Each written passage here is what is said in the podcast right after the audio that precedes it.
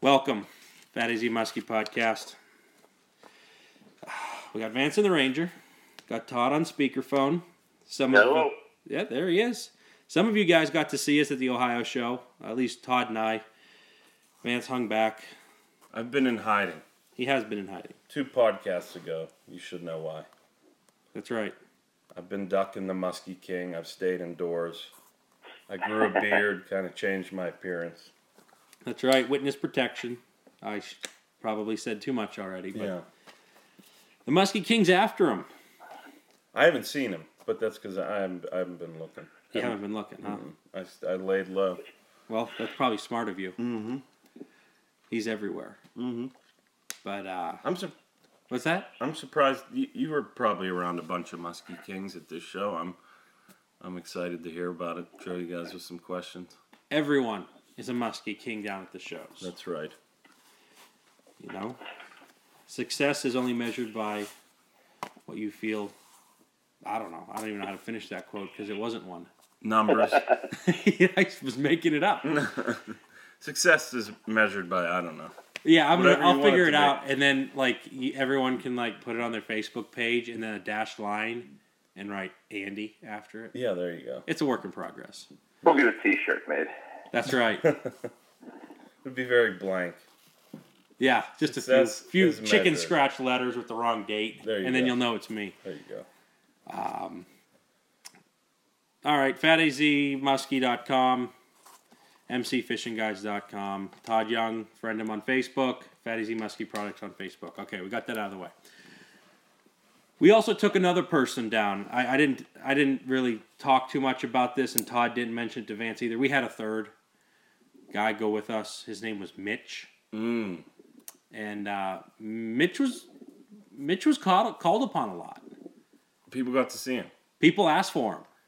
Really? People asked to see Mitch, and I said, "Now hold on. He he's in the bathroom right now. Wait for him to come back." for, for sale, they wanted to buy him. Anybody? Anybody try to buy him? I don't No. know, but they did say they want a Mitch colors, and then they, you know, the, the, Yeah. they would say Mud Puppy, and Not the same. Not for sale. Yeah. But he was hanging out with the uh, Todd's other two, that Mud Puppy that he has. Mitch Mitch is famous because he has a name, but Todd has two other Raptors that just make Mitch look brand new. Yeah. That eh, eh, both of those were brand new in June, weren't they, or, or late May? Yeah, they, they were they were pretty much well. The, the the mud puppy I started using last year. Uh, I think I caught a fish like up in Canada with this that year, and uh, I hadn't, hadn't used it because I caught the I caught the big one I got last year on that other mud puppy. Okay. So, so I started using it a little bit in October, but we did not catch very many fish casting last year. They were So, so one of the first fish that other mud puppy, the, the non Mitch, was Yeah. your your big forty four pounder, yeah Forty-four pounds. forty four pounds. yes. Okay, well that one has some And, and history. so, so two years, and it got the biggest fish of our of, of the season this year too. So two years in a row, that lure out of you know 200 days of fishing, 2014 and 2015, the same lure has the uh, the biggest fish in my boat Yeah. for each season. you know, now now I understand. When when when Todd left the booth one time, Mitch was talking to me, What do you say? and and when Mitch left, the other raptor came up, the, the other mud puppy, and he's like, "Don't you hate it? You got you got a you got a brother who who has done less but is more famous." Yeah. He was Honest. PO'd. I mean that that that raptor was, was pretty mad, but He's a silent. He's a humble guy. You know. yeah, he is. He's is. just a producer. Well, yeah. So, um, anyways, the Ohio show, we uh, we did a podcast from there. It uh, it was fun. We were a little bit rushed with, with how the time was. I was off by an hour, thinking that the show opened at three, but it opened at two, and you know uh, we kind of already talked a little bit about the trip down there, but we we got it done. Um, and then the show started. Our, our booth was right next to Jim Saric and Muskie Hunter. And um, so as soon as you walked in, there we were. We we had Dale Wiley there, who that was like the the longest I've ever spent time with Dale, and he was on the podcast. Oh, jeez, that's not good. But um, anyway, so we uh, so with Dale, him and Todd are, are like endless storytellers. Just like more stories than my life is long has been.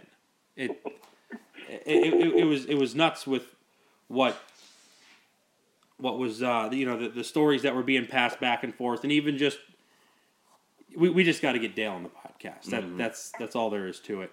And uh, we'll probably have many many podcasts with him. But anyway, so I shared I shared we shared a booth with with Dale. Dale brought some baits. Dale did very well, and um, it was just it was it was a lot of fun to hang out with Dale. And he had John Little in his booth, his his friend with him, and um, let's see. Uh, Todd, anything anything noteworthy that, that you want to talk about a little bit? Uh, There were a lot of big names there. Oh, it's first. Yeah. Yeah. You, Yeah, I mean, all, I mean, you know, all those guys that that, you know they did a lot of seminars. Obviously, we can't go listen or watch the seminars uh, because we're at, at the booth. But uh, it, it it it was a nice show. Uh, Andy and I did very well. I mean, there's no doubt. Every year, the company gets a little bigger. There's a few more people. Last year, that's where we, we debuted our rod holder. Was at that show last year just the regular rod holders and stuff. And, you know, we sold a few. This year we sold five times that many. Plus we had track. People were excited we had some track. They were able to figure out what they wanted for the boat, and they got it all there. You know, other than order it, ordering, ordering it, and waiting for it to get shipped to them. And uh, you know, we, we did much better than than I anticipated. And uh, you know, the, the the neatest thing that I saw was there was a lot, a lot of people come over asking about Mitch and a lot of people were talking about the podcast. I mean, it was just a random younger fellow working at Thorne Brothers, which their booth was right across from us, and we got to talking to him. He would be walking around. He was like walk, doing the, the rod section, which was out front, and going slow. I mean, we talked to him probably 50 times during the show here and there, and he he just came up to Andy out of nowhere and was like, "Yeah, I I, I really enjoy the podcast," and he said, "I made a special trip to Chicago to pick up a couple Raptors." Love. Uh, so he went to Chicago because because of you know he said something about him. He said, "Yeah, I, I got a few. I, went- I made a special trip. That was one of the main things on my list. I stopped at GT Rod and Reel and picked up a couple Raptors. So, uh, you know, it's uh, it's neat. Yeah, it, it is. It, it's neat that how how it gets around, and you know, it's also neat when like like Bill Buchner, he was on the uh, he was on the podcast at the show. He had no idea what a podcast was, and he emailed me when I when I put it out there. Anybody who wants to be on it for the vendors, he came right up and he just sat down like he was a pro, and, and Yeah. it was just. And after the after he's like, well, how do I uh, how do I listen to it? You're like, well, this is how we're gonna do it. So give him a little instruction and stuff. But so I mean that that that was fun. You know, we had uh,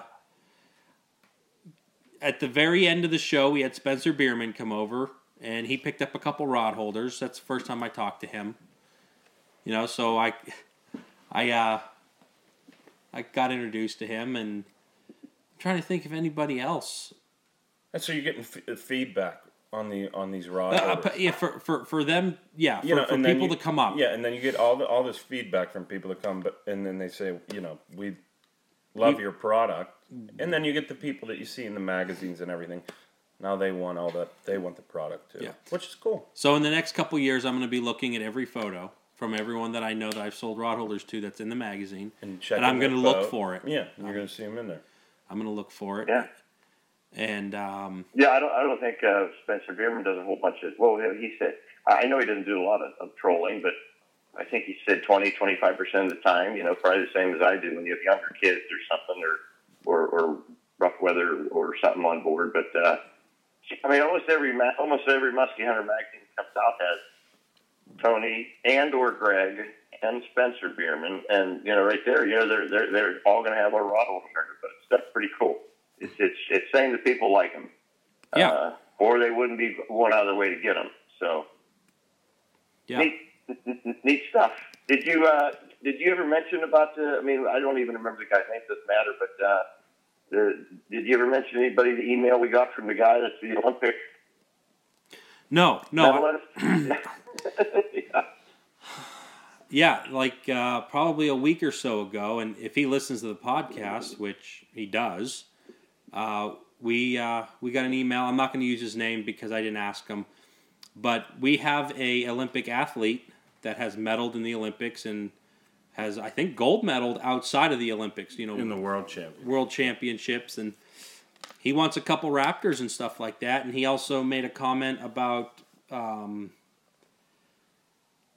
vance and his pugs and Which I'm not sure if it was positive or negative. So I don't know if I like this guy yet. I mean, I like no, that he, he. no, he, he said something like, "Oh, don't worry, keep keep doing what you're doing. We love him. I don't care if we're talking about bugs and getting off track every once in a while, something like that. I'm going to keep listening, something like something. yeah, to it that was, it was it was the it was the, the pug fecal matter and We're supposed to not talk about this anymore. well I, it was brought up We do it. it but then he also said he also made a mention about me changing diapers and my boy and and having the uh, waterworks go off.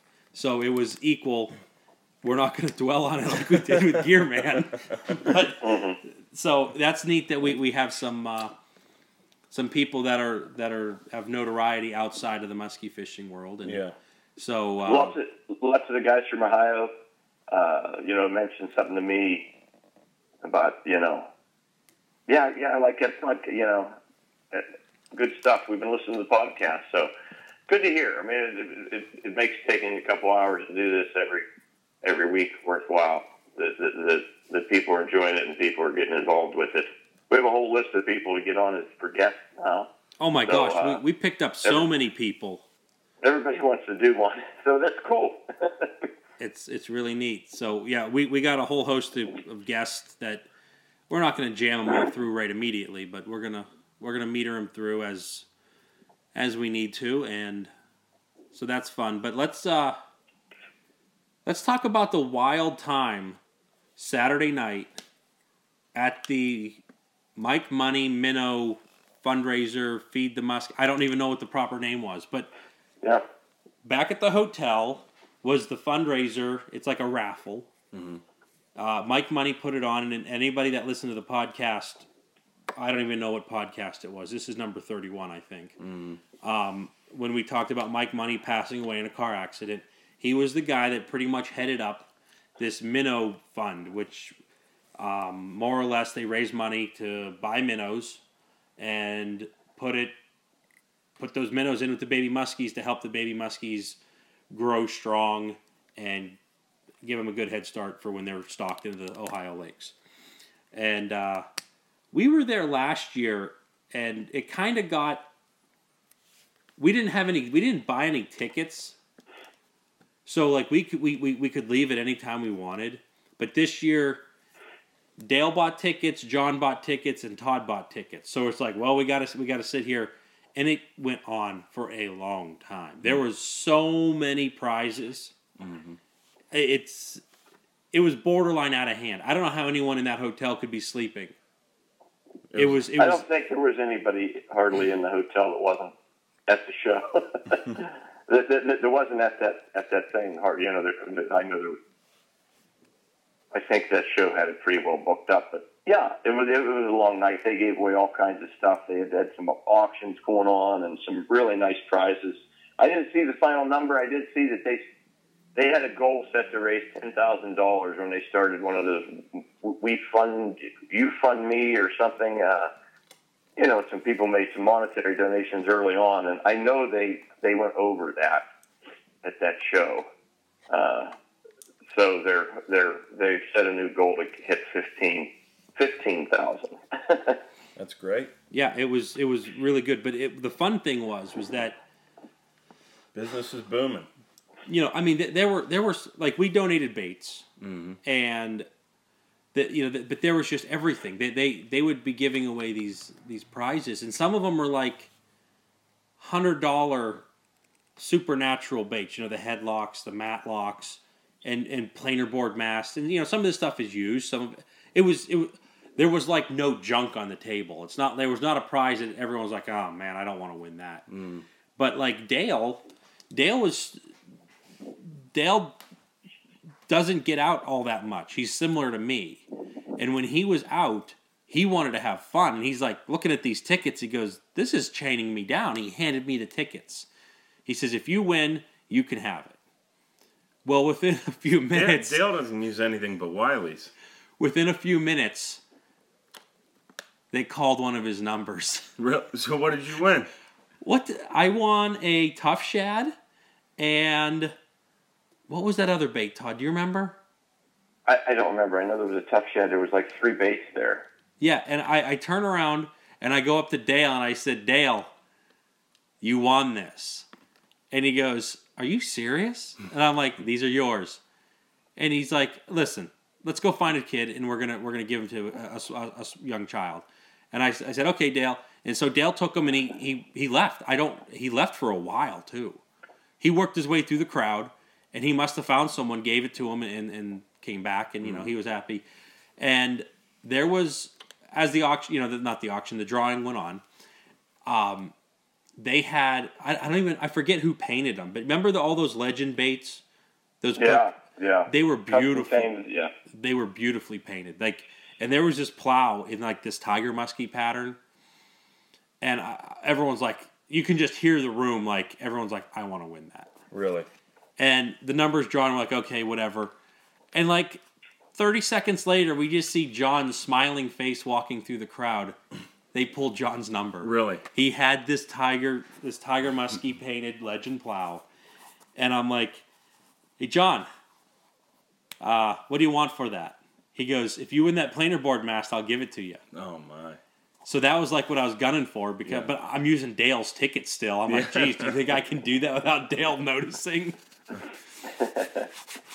Anyways, as the uh, thing went on, the uh, there was Kyle from Slobland and another his friend. I wish I could. I wish I knew his name, but his friend won the planer board mast, and he, they were standing right in front of us.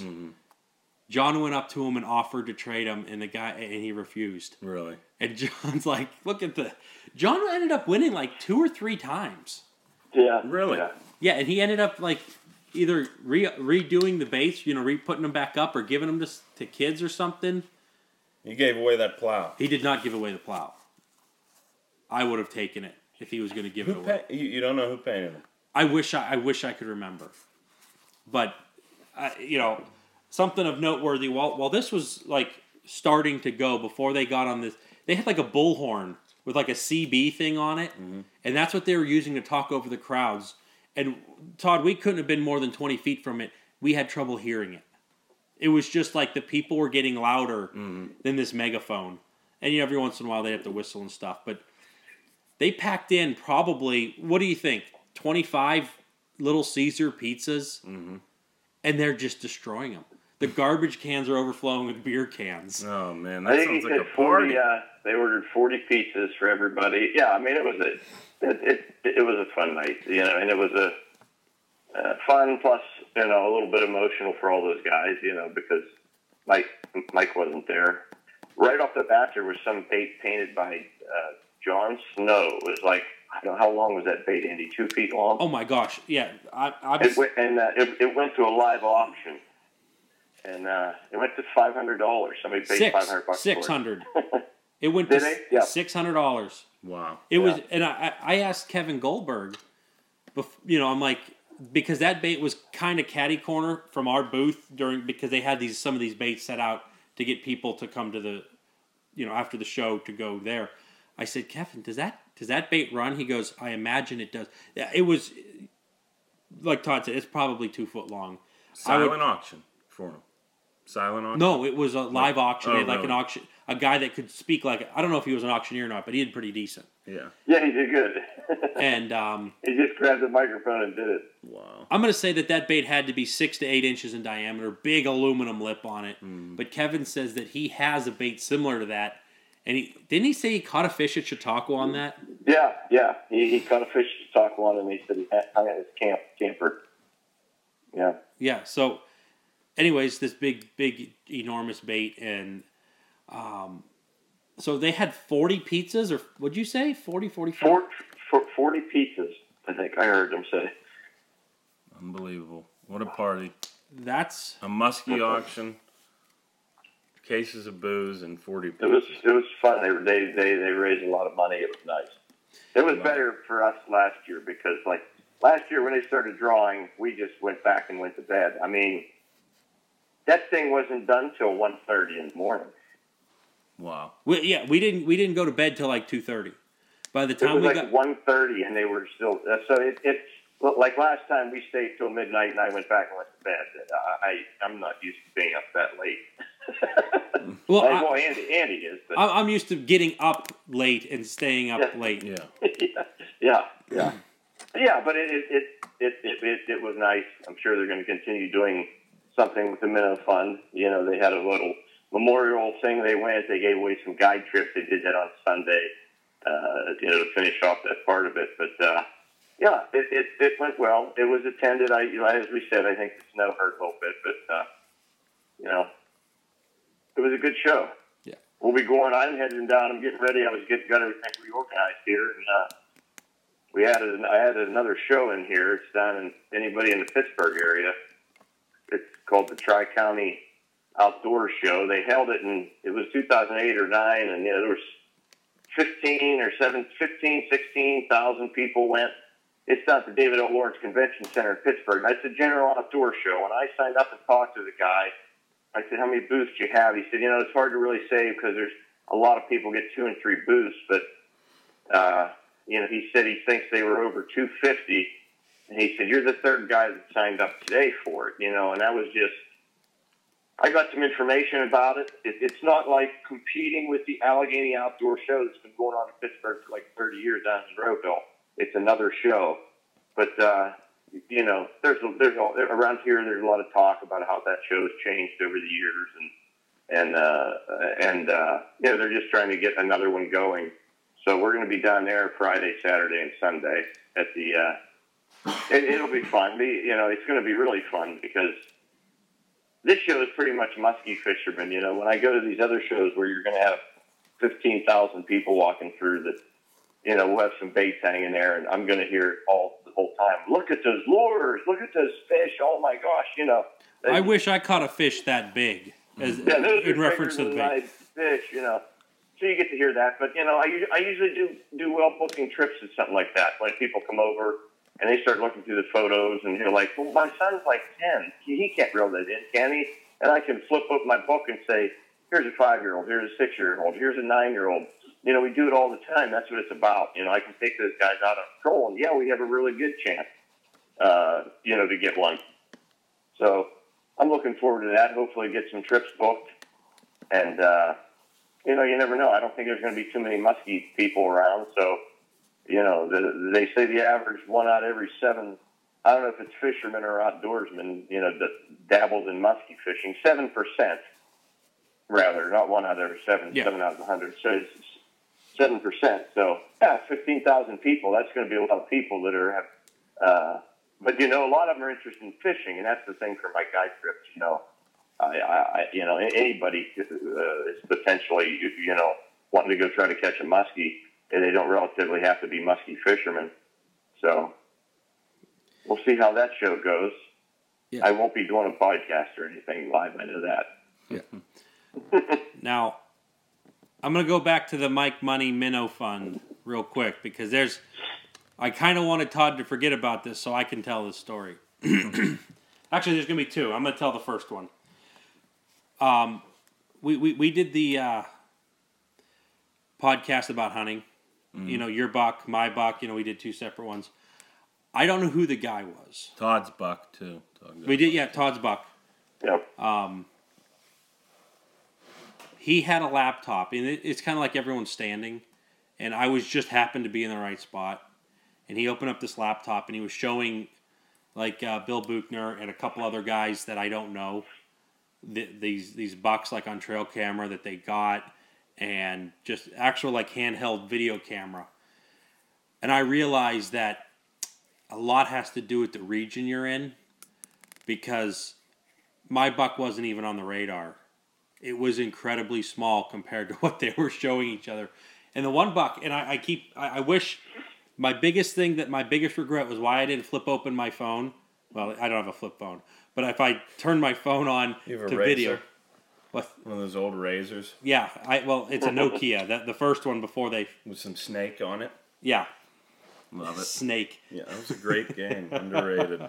underrated. Um, and, and just film his video. It was the biggest buck I've ever seen. Uh, Todd, Wild? huh? In the wild. Like Not a high fence. this was in the. I, I'm assuming, Todd. I, I don't want to butcher this. How big do you think that buck was? And just give dimensionally. Yeah, I mean it was enormous. There was two. There, There was two, and it was enormous. But it would be walking away from him. But it's. He did say he said, "Oh, that that's within like a half hour of here." I mean, that, that's that Ohio. Jeez. Ohio puts out some giants. We- Uh, I, I- guessed at the spread, but I'm not going to guess here because you're better at guessing that stuff. How big was the inside spread of that buck? How big was the spread? Do you uh, guessing? Twenty-four or five inches. It was it was crazy. How big are the tines do you think? Yeah, I, I was at a little more of a distance. It had some long tines. I mean, at least, uh, those back ones had to be over a foot. I mean, I, I, I would have guessed the spread heavier than what you what you did, but I've also Yeah. never really seen a buck like that. But you know, yeah, I haven't either. Believe me, it was enormous. it was it was perfectly typical. It was. I'm gonna probably put that buck at least 180s, 190s. Wow. I, that's why my guess. I mean, I could be totally Yeah. wrong, but you know, and it's not like a TV deer, you know. Um, but then like everyone was like, "Oh, check this one out," and here I am. I'm representing PA, and I got you know Bill Buchner, who's doing like the uh, Madison, Wisconsin area, and I had another guy that was doing northern Minnesota, and and the, they're just showing each other all these buck photos, and I'm like, yeah, I probably shouldn't even open up my phone, and uh, you know, but th- that was something that just it's. I drove five hours to get there. Now I had to go an hour south, pick up Todd, so it- really, Columbus for me is not four hours, but it's over 3 Just the the huge gap in antler sizes of what what you're on. But it's also two different states. But it's still it, it, kind of relates to muskie fishing in that you know other st- Chautauqua compared to where we're at the, the the fishery there in New York versus PA, mm-hmm. the hunting from Ohio to Pennsylvania, and it, it and it's still but like everyone's here for this this muskie show, and they're passing buck pictures around. Yeah. But you know, the hunting season's wrapping up and stuff, so I understand that. But so, anyways, I'm I'm not going to drone on about that. The other thing that when Dale gave me his tickets, he gave me two strings of tickets, and they must have sold three rolls of tickets because the first three numbers eh, they're just the raffle tickets you buy at Walmart, you know. As it came to the last the last raffle, um, Todd, I think you had two pulls of tickets, or did you have one one or two? I, I had one. John and Bill each had two. Yeah, I had one one string of about twenty tickets, probably. Yeah. So I had the, the first one, like they, they would always start off with the first three numbers, and it was really easy to know if, if you're even in the running or not. Mm-hmm. But so the last the last drawing was a Daiwa Lexa 400 Nice. with what kind of rod was it? I can't remember the rod. Anyways, it was you had a 400 500 dollar combo sitting there, and this this is the last drawing. And by this time, I kind of knew my ticket range because since it's linear, they're pulling these tickets off. You know that if it hits here to here, you don't even have to look. You're like, oh, too high. Oh, too low. Mm-hmm. well, they did the thing. It's like four six seven, one four zero seven, and I'm like, wait, I end at one four. I I I end at four six seven, one three eight seven, and I'm like, oh my gosh, I knew Todd was the next pool. Mm. I said, Todd, that's you, and Todd's like looking at his tickets, and he starts at the beginning, and he's he's like pulling them from left from right to left. Numbers are going up, up, up, and the, the last couple tickets are folded over. Yeah. And I'm like, oh my gosh, he has. There's a lot more tickets left, and we're already at 400 on on that last ticket. He opens it up, 1406. He was off by one ticket Yeah. Oh man. to win that rod and reel combo. Yeah. Oh, That's the first time I was within. It's the first time I really had to look at my ticket the whole night. You know, there was nothing within. You do the first numbers, but they would start with a two instead of a, a three or whatever, and I would know I wasn't in the in the running. But yeah, you usually always walk away with that stuff too. I've been around a, cou- I- a couple tournaments when we, when they're doing Yeah. drawings That's before what Todd you win. said to me. Yeah, you win the the money, Yeah. the lures, and then you win the tournament on top of that. So Todd, do you remember what you told me? Do with that, you remember what you told me? You're like, if we were fishing for these prizes, I'd be winning some of this stuff. yeah, uh, yeah, yeah, yeah. oh man, But John Little, he had a he had a good hand. I think he won two or three times, like I said. But that was just one of those ones. He was one ticket off. one Yep. more purchase. The next guy behind me, the next string. I, I, I- I didn't see how like last year when they did it, like when you'd go up and buy like I think it was like seven tickets for five bucks or something like that. Um, last year, remember they're like, oh, 20 bucks and you get an arm's length. Well, an arm's length varies on who's pulling it. yeah, And I don't know if that's what they did this year, but like that one ticket. yeah. And Wow. I I really wanted to be like, yeah, we're taking this up to the room. See you later. Muskie Powerball. But anyways, so that that kind of uh, that wraps that up, and then we we didn't have any major events driving back home. Weather was nice. We packed everything up. No semis about to run us over. No brake checking. Nothing. Uh, pretty much uneventful. Um, if you get one thing at that show, what would you get? if I had to pick up one thing, Yeah, oh boy, give me give me a few seconds to think about this because Hmm. you got one thing to pick up at one of those one freebie. One freebie, anything, hundred dollar bait. Well, there, there's a couple things because Thorne Brothers had like HDS 12 Gen 3s sitting there. and I just know that that's just a financial thing, a, a, a big ticket item. Yeah, They also had them Legend Elite rods there, which I only touched it, for, you know, picked it up, played with it a little bit. I didn't mess with it too much.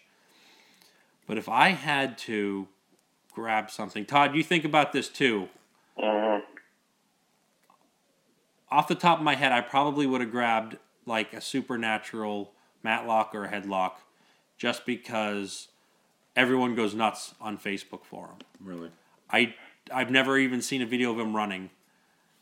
That's that's what I'm gonna say for right now, but I'm gonna think a little bit more because that was actually directly behind us. I didn't spend a lot of time in the other room. There were two rooms, so give me time to think. I'm gonna let Todd answer. Yeah, I, I, I, I would say probably the same the same thing. Get one of those baits, those new baits. I don't know much about them, and everyone's talking about them, and you know, just the the, the value of them. What the heck? I don't know. I think they're like ninety dollars. Yeah, somewhere. I'm not sure. between 80 and like over a 100 each. Um, They're called a head. They're headlocks. headlocks and matlocks from the Supernatural Bait Company. Yeah. And um, Never seen one running before. I've never I've never looked them up. I just I always see them on face uh, the Facebook Muskie Flea Market and stuff. The auctions are selling them and but yeah, you know that's just been one of them hot baits like Mhm. like the Lake X cannonballs and the Dadson blades and Yeah. that's that's one of them. hmm um, one of them baits. So I'm gonna kind of go with that because I'm trying to think. Let me ask you about what about the that new line from St. Croix? What did you It's- think about? What did you think about the rods when you held it? You can without a reel on it, you can tell that they're lighter. Yeah. But I also was like had one in each hand. Mhm. Is it gonna make any difference? I couldn't tell you. Did you were you holding like the the tournaments? Well, see, the, the other thing that, that kind of changed thing was that all of those um, Legend Elites That they that they had were split, Split grip. grips. Yeah. So I, I really didn't compare apples when I was looking at them. Um, I'm, I'm gonna go back. I got the I the one thing that the one bait or the one thing to take from the show. I got the one thing that I wanted. I'm gonna go with that one. I'd still get a headlock if it was like unobtainable. But I got a five what was it a five inch fat body from Dale and a catfish pattern. Um, I could I couldn't take it anymore. I was looking at it. It was the last one. I grabbed it. yeah, So that was that was that. So that's that's the bait I got. that's a nice. Guy. And I bought a stuffed animal muskie for my daughter. I did There you too. go. I did And too. you did too. That's right, for your son. Yes, and Todd, did you get anything else? No, that's I didn't. I didn't really. We didn't get anything. I didn't do any. There's no. I have so much stuff. I don't. We're good. I, I'm good when I go there. I should have bought a net bag, but I couldn't figure out which one to get. I need a new net bag. And back when it bought out by that other company, they told us. I just. uh I'll, I'll find one. Okay, podcast challenge. Find a replacement net bag for a Beckman. What size, Todd? That's what I got to look. That's what I didn't know what size I got. I don't like the gigantic ones because I like to be able to move them with my. I like to be able to do this one handed. A lot of times when I'm, I got someone's rod wrapped around my head while I'm trying to net the fish or grabbing the line, and uh, some of those great big ones you can't make swoop with two hands. You know, or you can't make that swoop with one hand when you go to net it, and. uh I just got to measure my net to see which one I got. I know there, there, they had two different sizes. One of them is not deep enough for me. When I net the fish hanging out over the side of my lawn, it, it, it, it's not. It, it doesn't go down the way I like it. You know, it doesn't let the fish ride in the water. Mm-hmm. So it would, be, it would definitely be the bigger size. But I have, I have to take a measurement. That's what I didn't know. And then since they didn't, I, I would have been able to know if they had the nets sitting there, but they didn't have any. any uh, you know, they had some nets, but I guess the Beckman company was bought out by somebody else. So Hmm. Okay, so we'll get one out to Muskie Max, hopefully, hopefully. hopefully. So So I'll just keep tying mine together with Tiger braid. zip ties. Yeah. Just don't just don't cut the zip tie on an angle. Yeah. it- It'll be like a talon into the side of a muskie.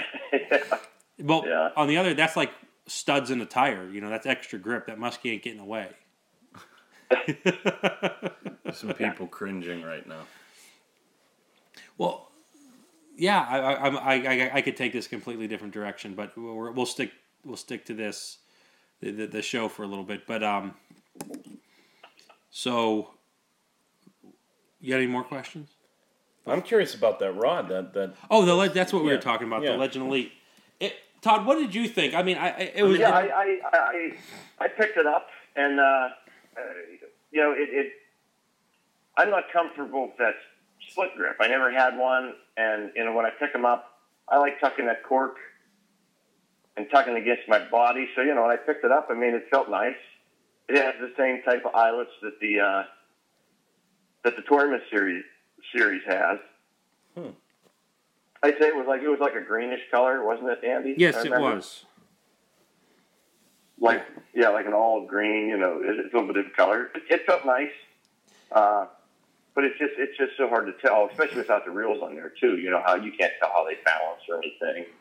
You know, to me, I really couldn't get a feel with it. I didn't pick them both up at one time, but always have had the, the tournaments in my hand a lot.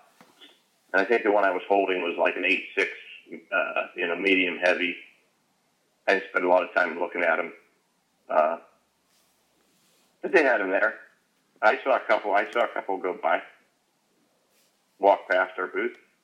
Yeah, it was. I, They sold a lot of rods. yeah, I was yeah. I, shocked mean, at how I much. I think that was the only you had them and and McGeezy rods. I don't think there was any other. I, I don't recall anybody else that had any rods in there for sale. I remember. Chaos Tackle might have. Because I think Yeah, they they, may have. they have those assault sticks, but I don't. hmm Yeah, They they I, I imagine that they did, but I, it doesn't. I don't recall actually seeing them because when I'd go in that Yeah. other room, I would just be doing a stretch your legs, Mm-hmm. power walk, getting my exercise. Mm-hmm. Yeah. There was an owl over there. I don't think a couple owls over there. I don't think I ever even went down. There's a couple. There's a couple lures on the market I want to check out. One of those, of those headlocks. I, I just want to hold one. You should have told me. I would have picked you up. Oh yeah. I want I, I, I want to check those out. And I want to see that uh the DK Muskie lures. Yep, I want to see. out of. New York. Uh, He's out of New York. I want He to. does an incredible paint job. He does a very nice paint job on those. Oh, that's the one, the 50 finder. The 50 finder, yeah. Uh, yeah, I've seen that. I've seen those pictures floating around lately. Those are some really cool looking baits. He also has a smaller version. He does. He has. A, he- I mean, he has a couple Yeah. body body side, but yeah, that that 50 finder, it'd be nice to put on a down rod. See see what it see what it's all about. Yeah. I mean, if it gets you a 49, you can send it back and say this thing This doesn't thing, find me yeah. a 50. Where's, where's my 50? There there has to be some type of written agreement there. He does a nice walleye pattern. I, that's the one I want to see. And he's got those those crazy eyes that he puts in them. Mm-hmm. It actually kind of look like a walleye's eyes. Mm-hmm. Yeah. Yeah. Beautiful, beautiful. I think Team Rhino sells them. I don't know if he sells them exclusively though. Yeah. But um, yeah, that, that that's a bait that I. Those are those are the two those are the two lures I want to check out at at, Yeah. at, at the show coming up. Just want to see him.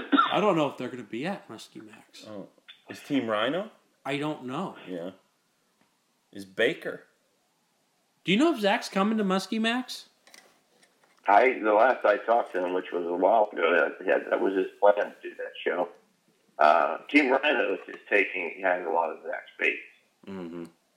because Zach was talking about going to Chicago, but you know that's the last I talked to him a couple weeks ago via text, and he said he wasn't he wasn't going to go out to Chicago. He had just sent Team Rhino a bunch of lures, and uh, you know sort of the same thing we were into. You know, it's hard to get out there and go to the Chicago show when GT has a nice supply of our base there. Mm-hmm.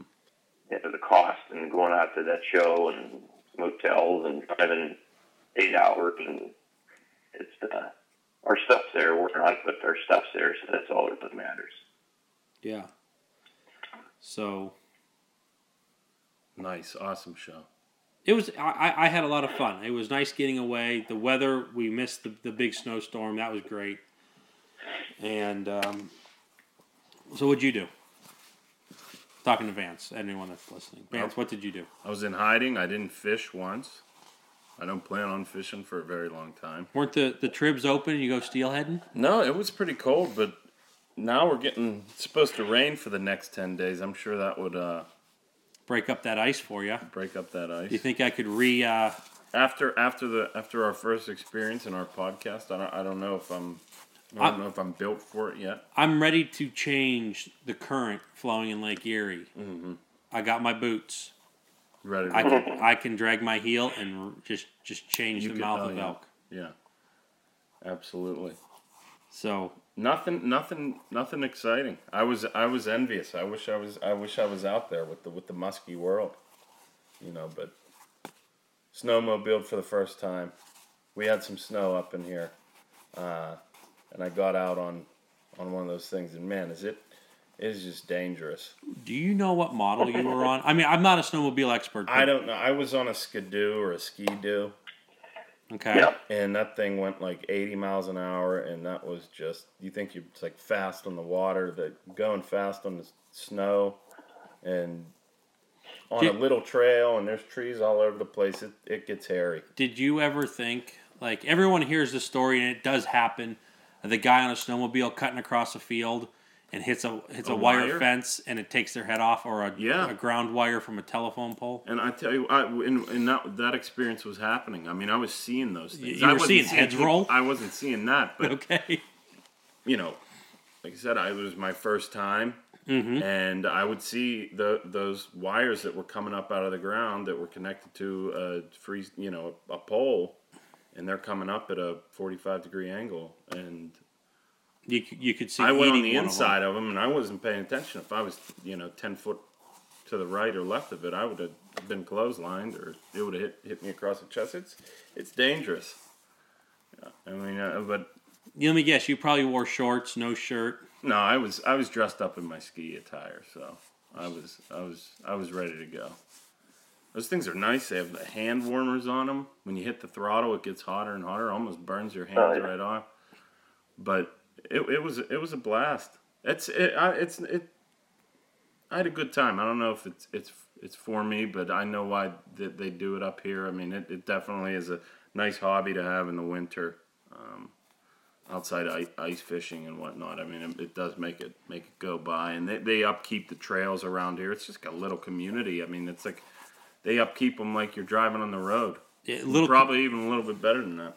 there's there's a lot of snowmobile clubs around this Yeah. area, Yeah. and they go up into New York and all over the place. And Oh, I've seen them in you know, I've seen them drive across Chautauqua Lake. I mean, I've walked out there when it's when it's frozen over. You see the snowmobile tracks and stuff, and people use them even when they're you know to when they're ice fishing and stuff. They'll drive out to the spot, set up, boom, drive back there on the snowmobile. It's it's neat stuff. do you think they have to go slow in the no wake zone by the bridge? They might. I, I have a feeling that they, they, they rip it across there. I mean, that's just wide open. A No buck twenty, there. buck twenty across the lake. I feel like there was more throttle left when I, when I was doing 80 too. And I mean, it, that thing was it was a digital reader. I am not a snowmobile expert. I'm, I'll share one experience I had on a snowmobile, but for the most part, I think just about every sled will go over 100. Yeah. Todd, you ever been on one?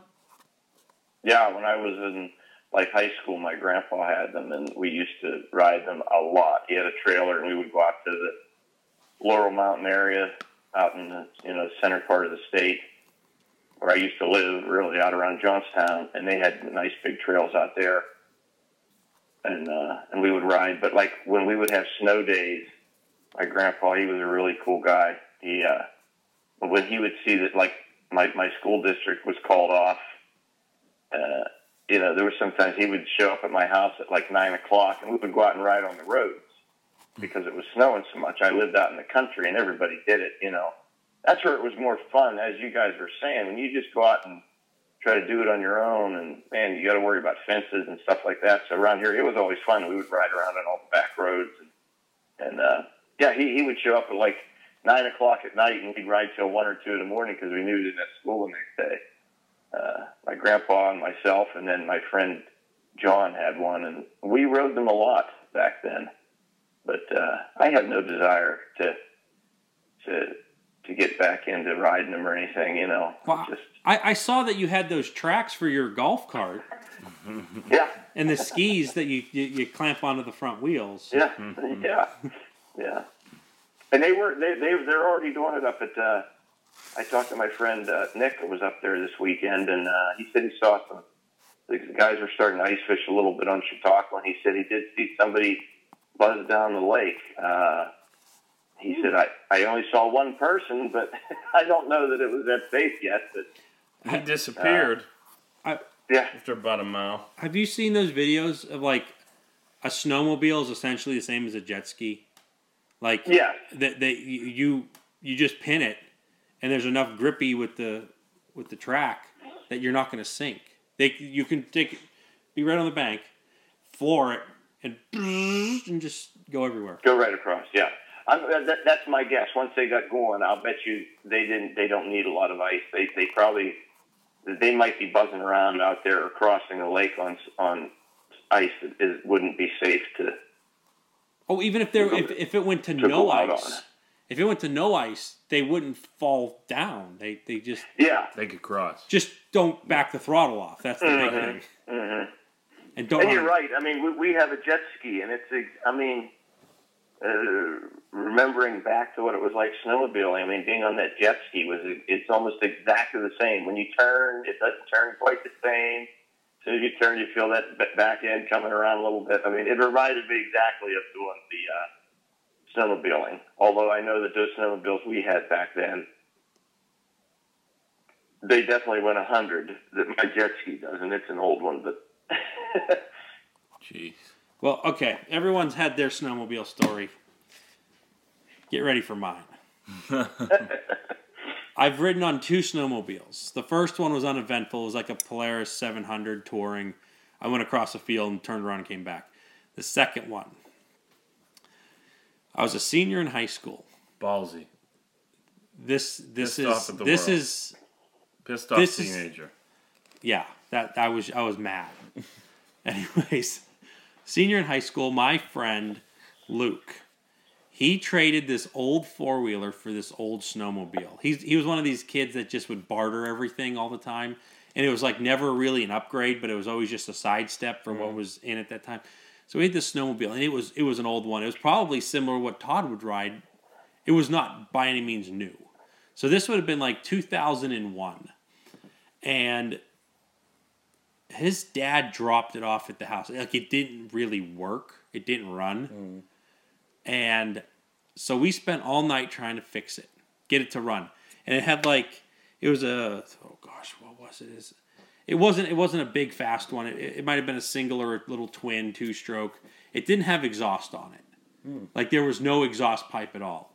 But I I was big enough into the four wheelers and dirt bikes that I had extra exhaust laying around. And it was a two stroke. So I had from my Yamaha Banshee, which anyone out there that knows four wheelers knows what that is. Um, we safety wired my old Banshee pipes onto this snowmobile. Well, the problem was was that it's not snowmobile exhaust, so the hood wouldn't go back down and sit to sit properly on. So like, well, how are we gonna fix this? Well, let's cut a hole in the hood to allow the pipes to come out. Well, we didn't have a saw, so I started up my dad's chainsaw and we cut a hole Wow. in like this fiberglass hood to make this thing fit. We get that in there. Like, okay, great. Now we can start it without, bur- you know, burning up a head gasket or something. And so we uh, we start to try to get it to work. Well, by the time we got the carburetor clean and halfway adjusted to where it would idle, but it wouldn't rev up. I mean, we weren't very good at this yet, but we knew what we wanted the outcome to be. And by the time we got it to work, and he's like, "Yeah," and he hits the throttle, and the throttle cable breaks. so we're like, "Well, what are we gonna do?" So he he got he crouched low, up as far forward as he could on the seat, and he would run the carburetor by hand. wow. And it was an electric start, but we didn't have the right battery, so we jammed a car battery we had laying around. We mm. we wedged it in the hood.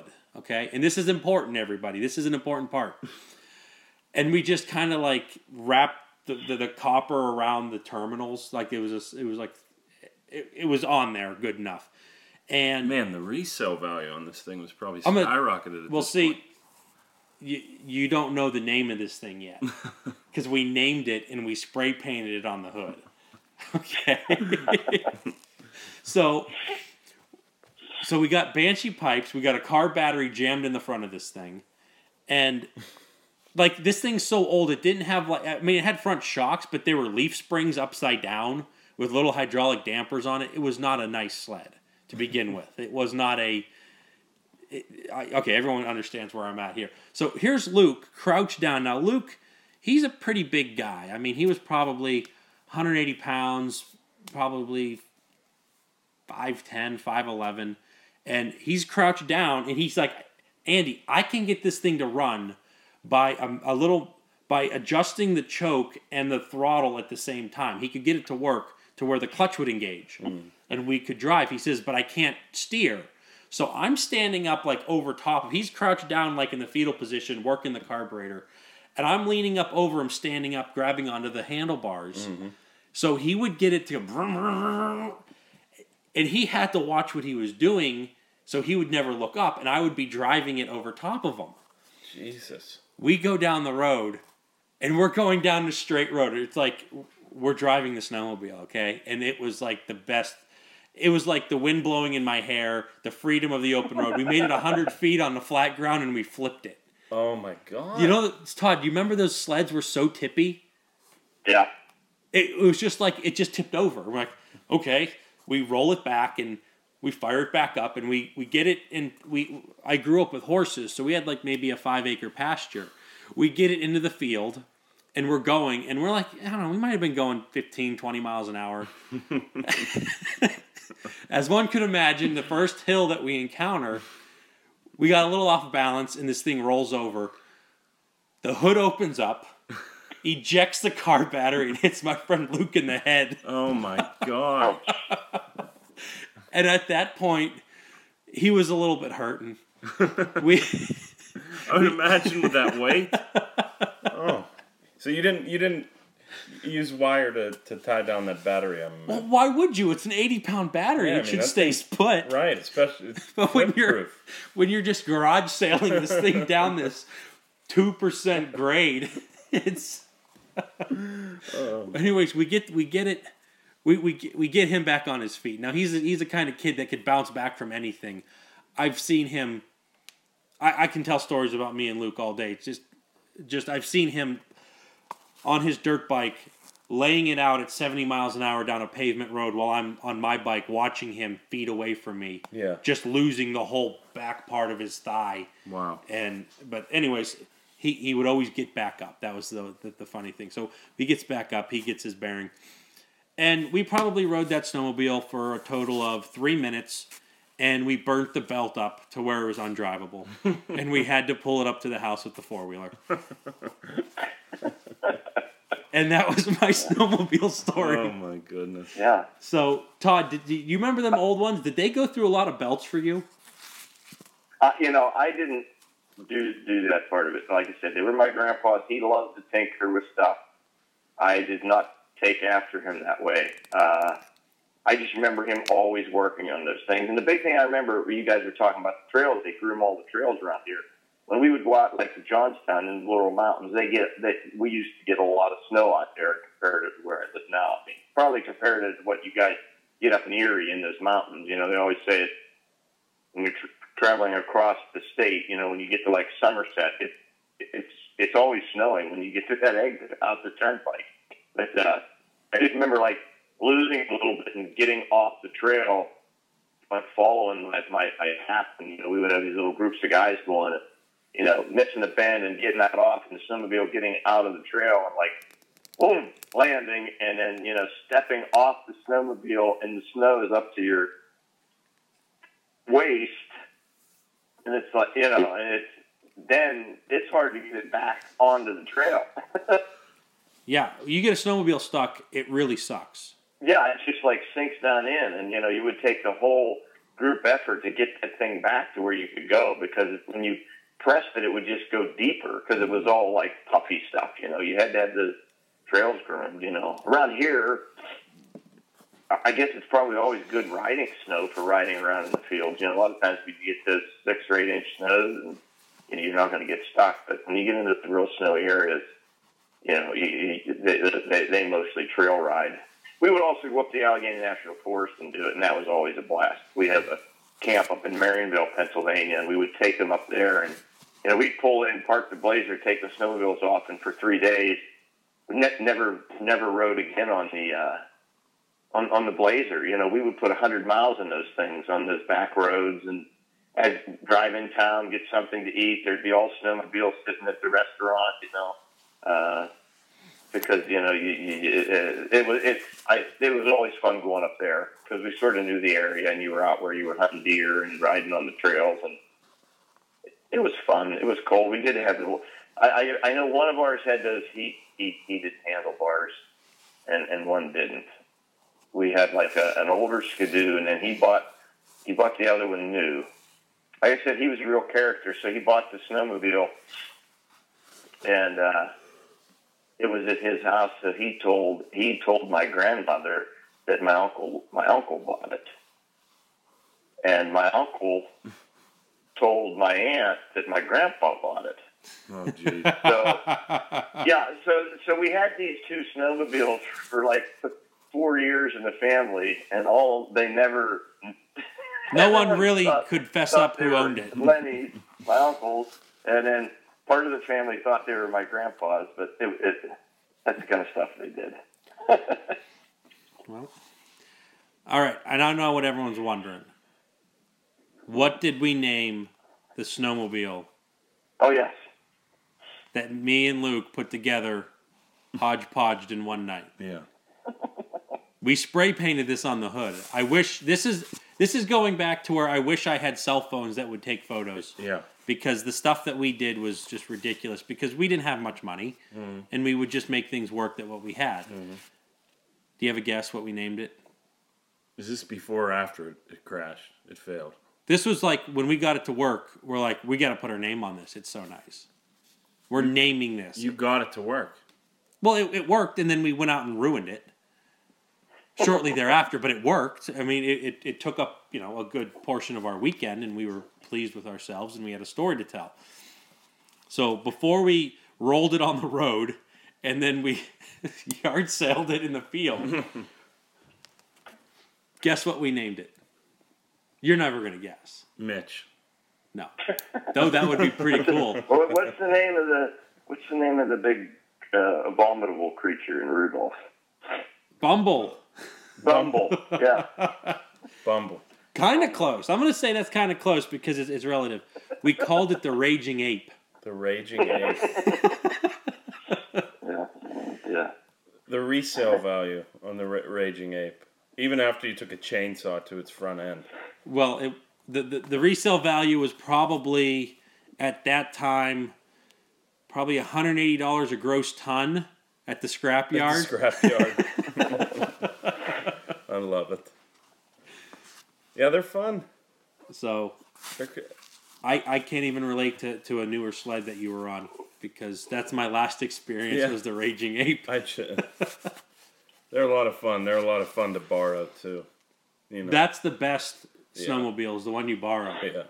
The to, to borrow, they, they were good at. I'm surprised. I'm surprised hearing you've never had them in where you live and you being into the, you know, the dirt bikes and the quads. I mean, that snowmobile just seems to be like The part of next- that same. I mean, right there. I mean, well, put your quad and your dirt bike away, and then you get your snowmobiles out when it snows. I mean, a lot of those, I know, you know, a lot of people. I mean, that's what they do. yeah, well, Hey, you're riding at night too. You feel like you're Oh. going faster. It's crazy. the uh, the snowmobile like the reason the snowmobiles escaped us was because the four wheeler could do do almost what a sled can do. But what, Okay, so you rode them a lot in the. I rode them a lot until I got good on a dirt bike. hmm And when you stud the tires on a dirt bike and you kn- and, and you know how to ride a dirt bike, not yes, I can work a clutch and, and, and all that stuff. When you were good on a dirt bike, it was so much fun in the snow. Yeah. I mean, there were times, you know, I, I had a couple serious bikes. I, I had a the the brand Cannondale was around for a couple years before they went bankrupt. They they kind of started. They were before their time, but I had one of them. It was a MX uh, 440, and I would go out to my dad's where we deer hunt, and we would get in about fourth gear. Me and Luke. Luke had a Husaberg 350, and I had uh, uh, my Cannondale. We'd get about third, fourth gear, and we'd hold it half throttle, and you'd be cutting across the field. I mean, obviously, you're not going to be doing what snowmobiles can do, but when you stud the, especially the front tire, if you can keep weight on the front tire, the back's going to find traction eventually. It's the front that's going to keep you from falling over. Um, there'd be times we're like going 30, 40 miles an hour across that field, and all of a sudden you're doing like 10 because you hit a drift that's like up to the radiator. Yeah. and it's just just churning out the back. And then when you break free from that drift you're like almost doing a wheelie. Yeah. and you're just cutting and we could ride the trails. We were and it, it was luke didn't want to stud his tires. I'm going to tell another story because this is snow related. We're going down the road. I had studs in the front and back of mine. And i get down to this one intersection where we were going to turn and this is in the country and luke husaberg didn't have them because he didn't want to pay the 25 bucks to buy the screws to put them in the tire. So he's going down, and I'm stopping. I'm watching him, and he's coming up, and he's trying to like slow down without actually locking up the tires. He was on a dirt bike coming at me, and next thing you know, I see him. He's like he's like fishtailing. Keeps going, keeps going. He's at like 90 degrees from the way he's going, just sliding, Yeah. and I'm like, that's the coolest thing. And then, wham, It hits the That's the ground, coolest thing. like bounces, like because he hit ice, Yeah. and his the bike just turned 90 degrees and went right down, and his knee was so bruised up, and he said, well. He put screws in his tires after that, and we had a lot of fun. It felt a lot like a video game out there. Except, you know, when you fall off, you don't just get replaced on the oh, on the course so easily. Yeah. Is it? Yeah. You don't have the the lives.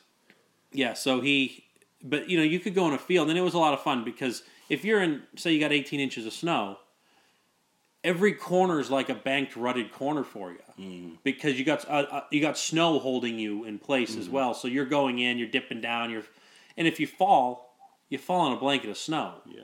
But you have Carhartts on. I mean, it was full Carhartt bibs. We took duct tape and we duct tape. We had riding boots.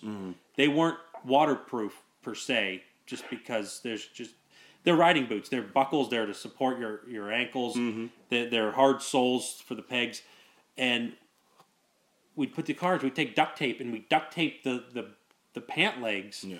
tight, and then you take it down and have it seal off to your boot. Yeah. Because when you take a corner and you put your foot out and it's jamming snow up your pants, Yeah. That ain't no fun. it was that that was what we did. But yeah, I would have liked to have snowmobiles, but we just had too many toys in the garage as it was with dirt bikes and four wheelers. Yeah. So What about on the uh, on the last podcast, Todd? You ta- touched base on ice fishing. Yeah, How was your day? I actually had a, I actually had a nice day. I mean, it was a little cold. I don't have it. I, I I don't. I was going out for a few hours. You know, I went out for four or five hours. I don't take a tent or anything. I just have a sled and a little little chair. And yeah, I went down. There were some other guys out on the ice. I set up some set up four tip ups, and then I started playing around with a little jig and pole, and uh, we had some pretty good action. I mean, the, the you know we got a couple. I got some bass. Saw some other bass caught. Uh, brought home a nice little mess of perch. Uh, brought home like 10 perch. They were all pretty nice size. It's not really, I don't usually catch a lot of perch down in there where I was. Uh, I, I did, I was catching a lot of bluegills when I was using like maggots, but they were, they were very small bluegills. I couldn't catch any that I really wanted to bring home. So I get a nice pike. Uh, oh, I'm to sneeze, guys. I'm gonna not. I'm gonna try not to. I don't know how to get away from this mic, but uh, yeah, so, yeah. I mean, the highlight of my of my trip is I have these four tip ups out, and I'm sitting there with this little, you know, little jigging pole, little uh, minnow on there, jigging, and uh, you know, bobber goes under, and I lift up on the pole, and I, I'm, I'm only in about when I'm sitting in my chair, I can lift my arm up high enough to lift the fish out of the hole. Something like maybe five five feet of water, you know, maybe maybe six. But uh, as I lift it up, uh, and I, I do this, and I'm you know I'm usually I'm I got these perch on, I'm flipping them up. Uh, I jerk the pole, and it just bends right down. Oh boy. A couple thumps, and it was gone. And I was like, "Whoa, what in the world was that?" Now you remember, I do have a, a you know, I had little minnows on there, and uh, put a new one on, dropped it right back down. Bobber goes under again. I pull it again, and uh, I, I, I hooked it this time. So I get this little pole that I have not changed the line in many, many years. I actually stopped and bought some new line. Uh, but uh, so I'm really trying to baby this fish because I know if I give it a good pull, it's going to break my line. I, I get the thing up to the hole, and I'm just just had its head turned, and I reached down and grabbed it. and I had a hold of the fish just for a second. The hook hook came out. and I lost it, but it was probably a uh, it was probably a five pound bass. It had a nice big bucket head on it. Nice. and I, I it hit the jigging pole. I had all the tip ups out, and it hit my jigging pole. But uh, Awesome. it was pretty cold. It was a little colder. It was only in the teens, and you know the ice. How you know, the holes were holes were freezing up a lot and stuff. But uh, how many inches of ice did you have? it was about full, probably five inches. I was in one of the back bays. There were a lot of guys out. After as the day went on, there, were- there was quite a few guys came out. I mean, there was plenty of ice beyond in the back bays. Uh, and then, you know, there, there was nobody out on the main lake or anything yet. But uh, yeah, what what what do you look for when you set up to ice fish? as far as where I'm going to fish, Yeah, or you just say this is a good spot, and you're like, I'm gonna make yeah, it work. just you know, you just going back to the same places. That, you know, I, I went to a place I hadn't been out there in years, but I went to the same place my grandpa and I were going to. I mean, he, I remember him taking me there for you know, I was running around on the ice. It was always neat to do that. I went to the same places. I mean, we fish in the back bays. I know where the weeds are growing, and you try to. I say every once in a while, I'll drill, a hole, and if it's if it's all weedy, you know, I'll, I'll move over a little bit and drill another hole. You know, you're, you're that's for the bass are this time of year. At least a lot of them. You know, the, the guys catch a lot of bass in that lake, and uh, I mean, I put the tip ups out for something to do. I don't necessarily keep you know, keep the bass or anything, but I'll occasionally, if I got a mess of perch, I'll occasionally take one of the bass or, you know, a pike, uh, you know, for a fish fry. I don't know how big the pike was they they caught. They were off in the distance, but it was, you know, it looked to be, you know, probably close to 30 inches. It was a nice looking pike. I, I I've told you this before. I'm I'm shocked that that lake has pike in it that far south. Yeah, yeah. I mean, yeah. That's you know, there's not a lot. I mean, but how much further south? You know, Conneaut Lake's filled with them, which is straight line 40 miles. Yeah, I just because sometimes You know. you don't even get ice. You know, to, to me that, that you know you're starting to get into a little bit more of a warmer, milder winter, mm-hmm. and those pike Yeah, like it colder. very few through the years when I used to go a lot with my grandpa. There were very few years we didn't weren't able to get out there and ice fish. Uh, I used to enjoy. We have some little lakes around here. We used to have some little lakes around here that just to get out and do stuff. When I lived over in Saxonburg, there was a little lake there. When I lived around here, they, they had a couple of these lakes that they would stock trout in, and you could fish for panfish or trout. Trout were always fun to catch through the ice. Yeah, they're real active and and uh, but those lakes have both been drained, earthen dams. Both the lakes that I used to do that at are gone, or I would probably go do that, but uh, they're not there anymore. Hmm. Yeah, I haven't. certain, there's certain places in the moraine where guys catch you you can catch a lot of pike through the ice, and uh, you know you don't catch all that many. You know when you're out there muskie fish, you don't you don't hear people catching them much in the summer, but they definitely uh, you know they definitely get some uh, you know during ice ice season. Do, do you get any of those hybrid stripers? I have never caught one through the ice. I wish I, I know some guys that have done it and, and have gotten them. Uh, they they they obviously don't spend much time in the shallows where most guys are fishing because I've never seen anyone get up on the ice up there. I've never seen anybody yank one up.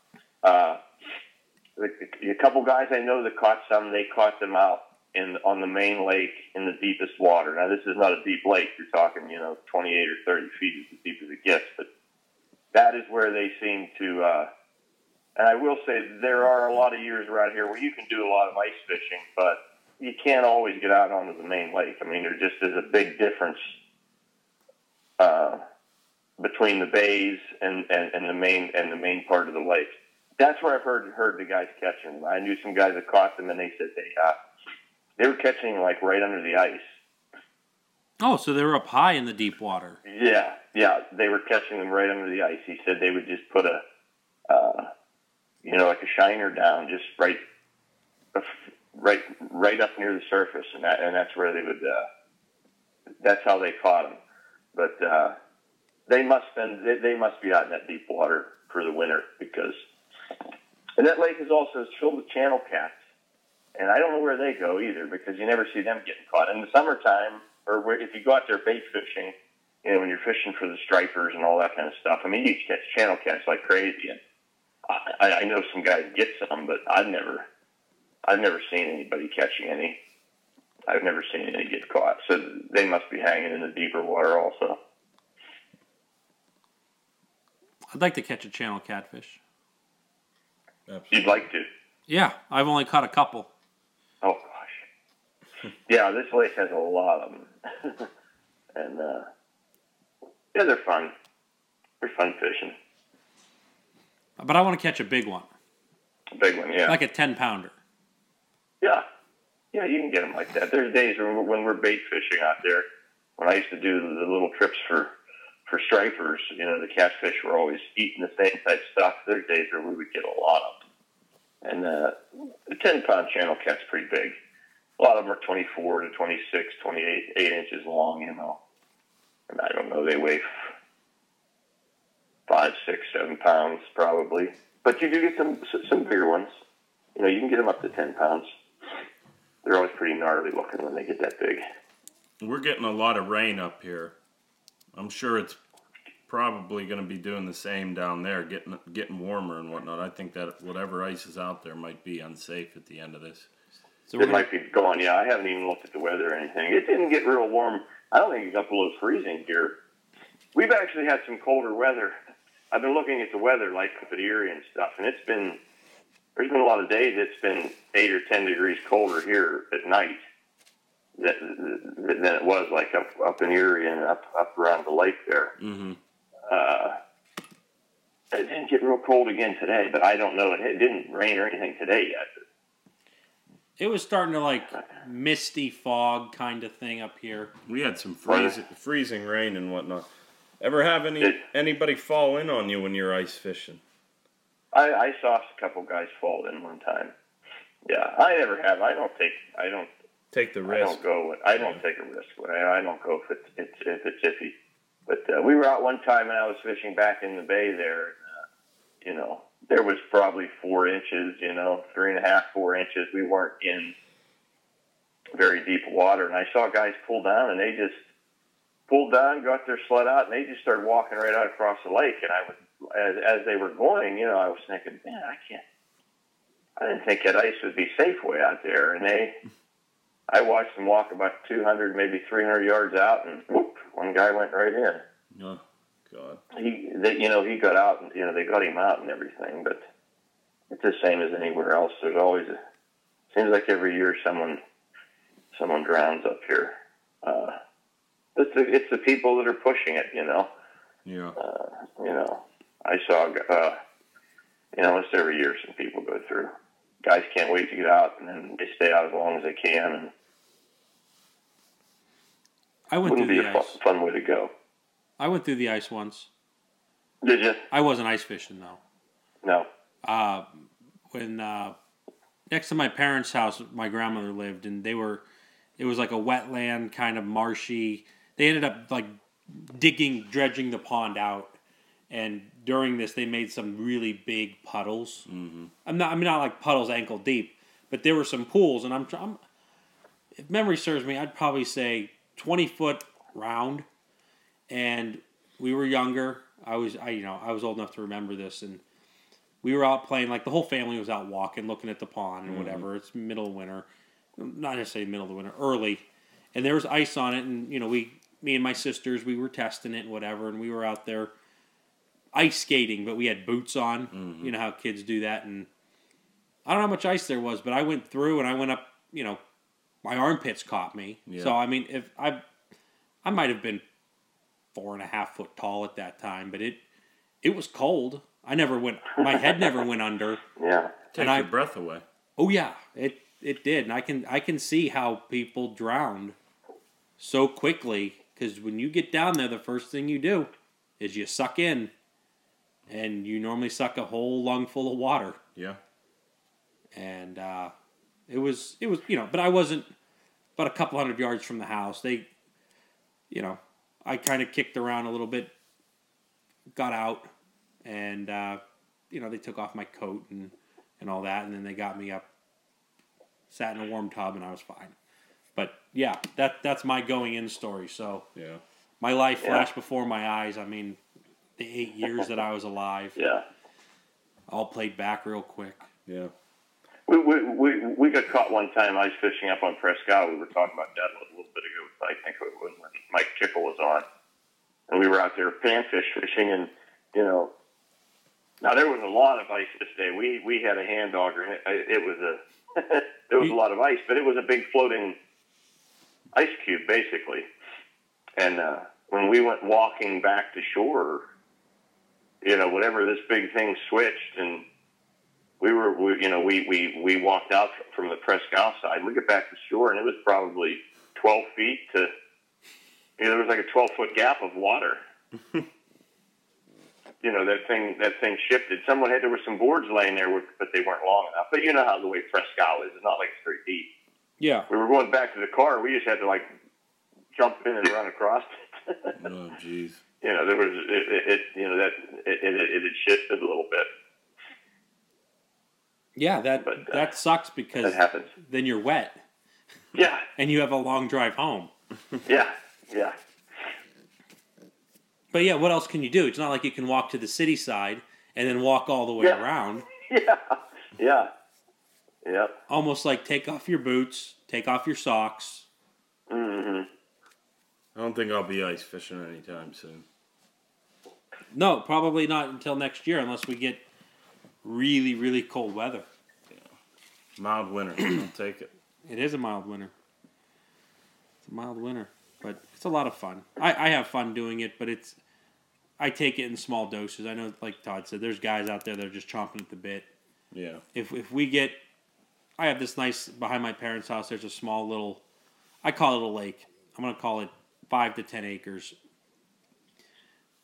I like going out there because it's like guaranteed fish, Mm-hmm. bluegills, bass, perch, and it's easy to get to for us because we own part of the lake. The, you know, the neighbors own part of it, and we could drive right up to it. And I don't think that's going to be good ice this year.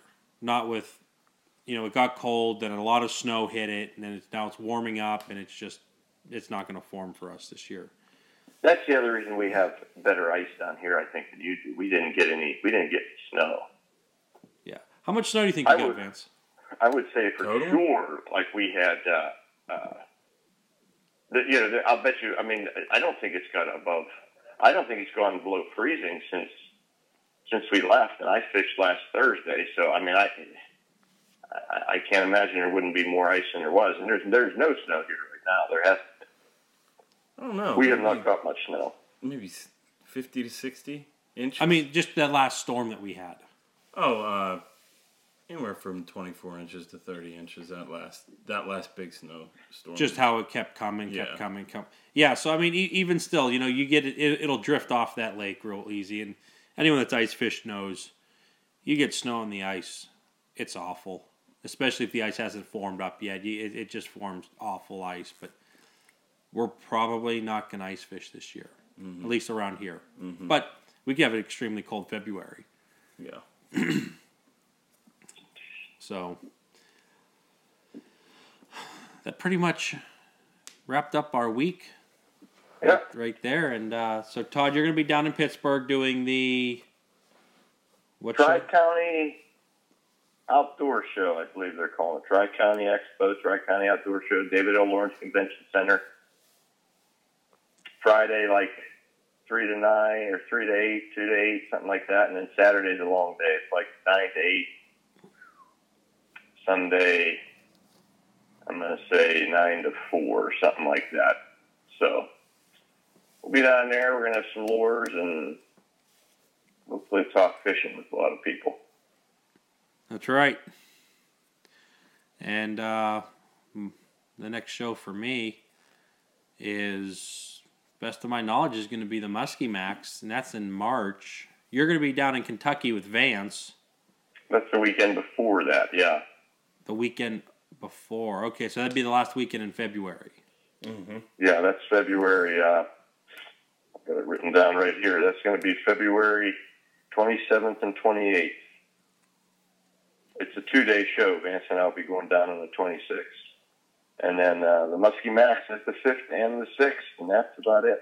I can't do my one local high school show that I always do because it's the 26th. It's the day that Vance and I will be down in Kentucky. And I will not be speaking at Road Rules because of this show. They already had a they had a fifth guy lined up to speak anyhow, but uh, they they uh, I, I will not be speaking down at the Road Rules. I'm going to be at the show instead. Yeah, and uh, when we offered to have myself replace Todd speaking, Greg said, "Andy, we can't afford you. You're you're just too good of a speaker." I remember him saying that. And I said, "Are, are you sure?" I said, I'll, "I'll even do it for half rate." And he says, "We off. still can't afford you." Wow. No, that's that's not the case. I, I they they had enough speakers, but I would have filled in for Todd if needed, and it was not needed. So, best of my knowledge, I'm not going down unless someone else cancels and they need someone down there. Then me and Vance will show up, and uh, he's going to bring the three pugs if that's the case. We're gonna have a little dog raising seminar. Bulldogs, Bulldogs. There you go. there, pug dogs, there. Yeah.